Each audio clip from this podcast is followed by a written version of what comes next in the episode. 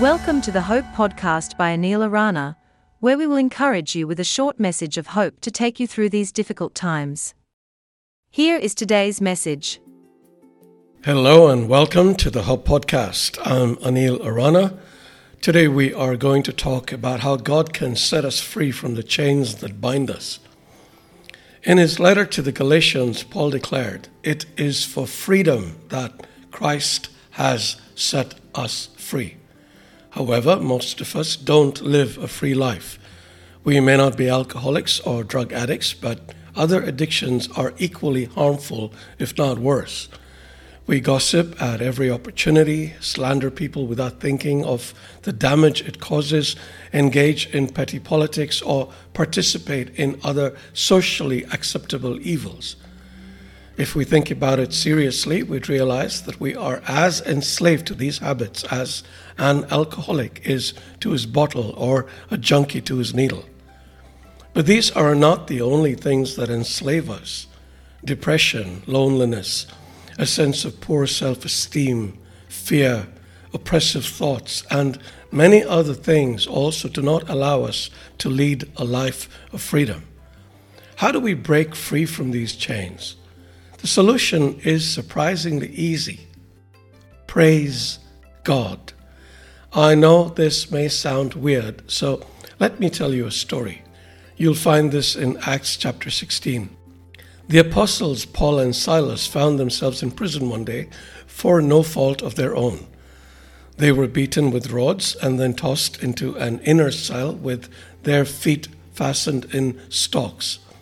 To the amazement of all the other prisoners, who were undoubtedly in varying states of misery, the two men started praising God. Suddenly, there was such a violent earthquake that the foundations of the prison were shaken. At once, all the prison doors flew open and everyone's chains came loose. Not only were the apostles free, but the other prisoners were also free. We find several examples of the power of praise in Scripture. One example is King Jehoshaphat's victory over the combined armies of the Moabites, Ammonites, and Meunites who had invaded Judah. As they began to sing and praise, Scripture says, the Lord set ambushes against the men of Ammon and Moab and Mount Seir who were invading Judah, and they were defeated. Another example is when the walls of Jericho came down after the Israelites marched around the city blowing trumpets and praising God. How does this work? It is simple.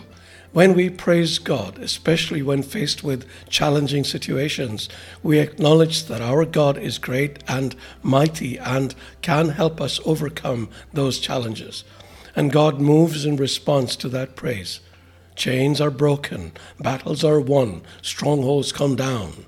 So, dear friend, try praising God the next time you feel overwhelmed by life, oppressed by negative emotions, or struggling with addictions. Say hallelujah loudly and often. Sing songs glorifying God and see how easily those chains break. Walk free. May the Spirit be with you.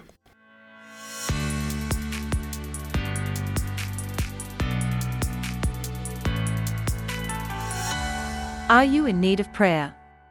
You can send your petitions via WhatsApp to plus 971506258365.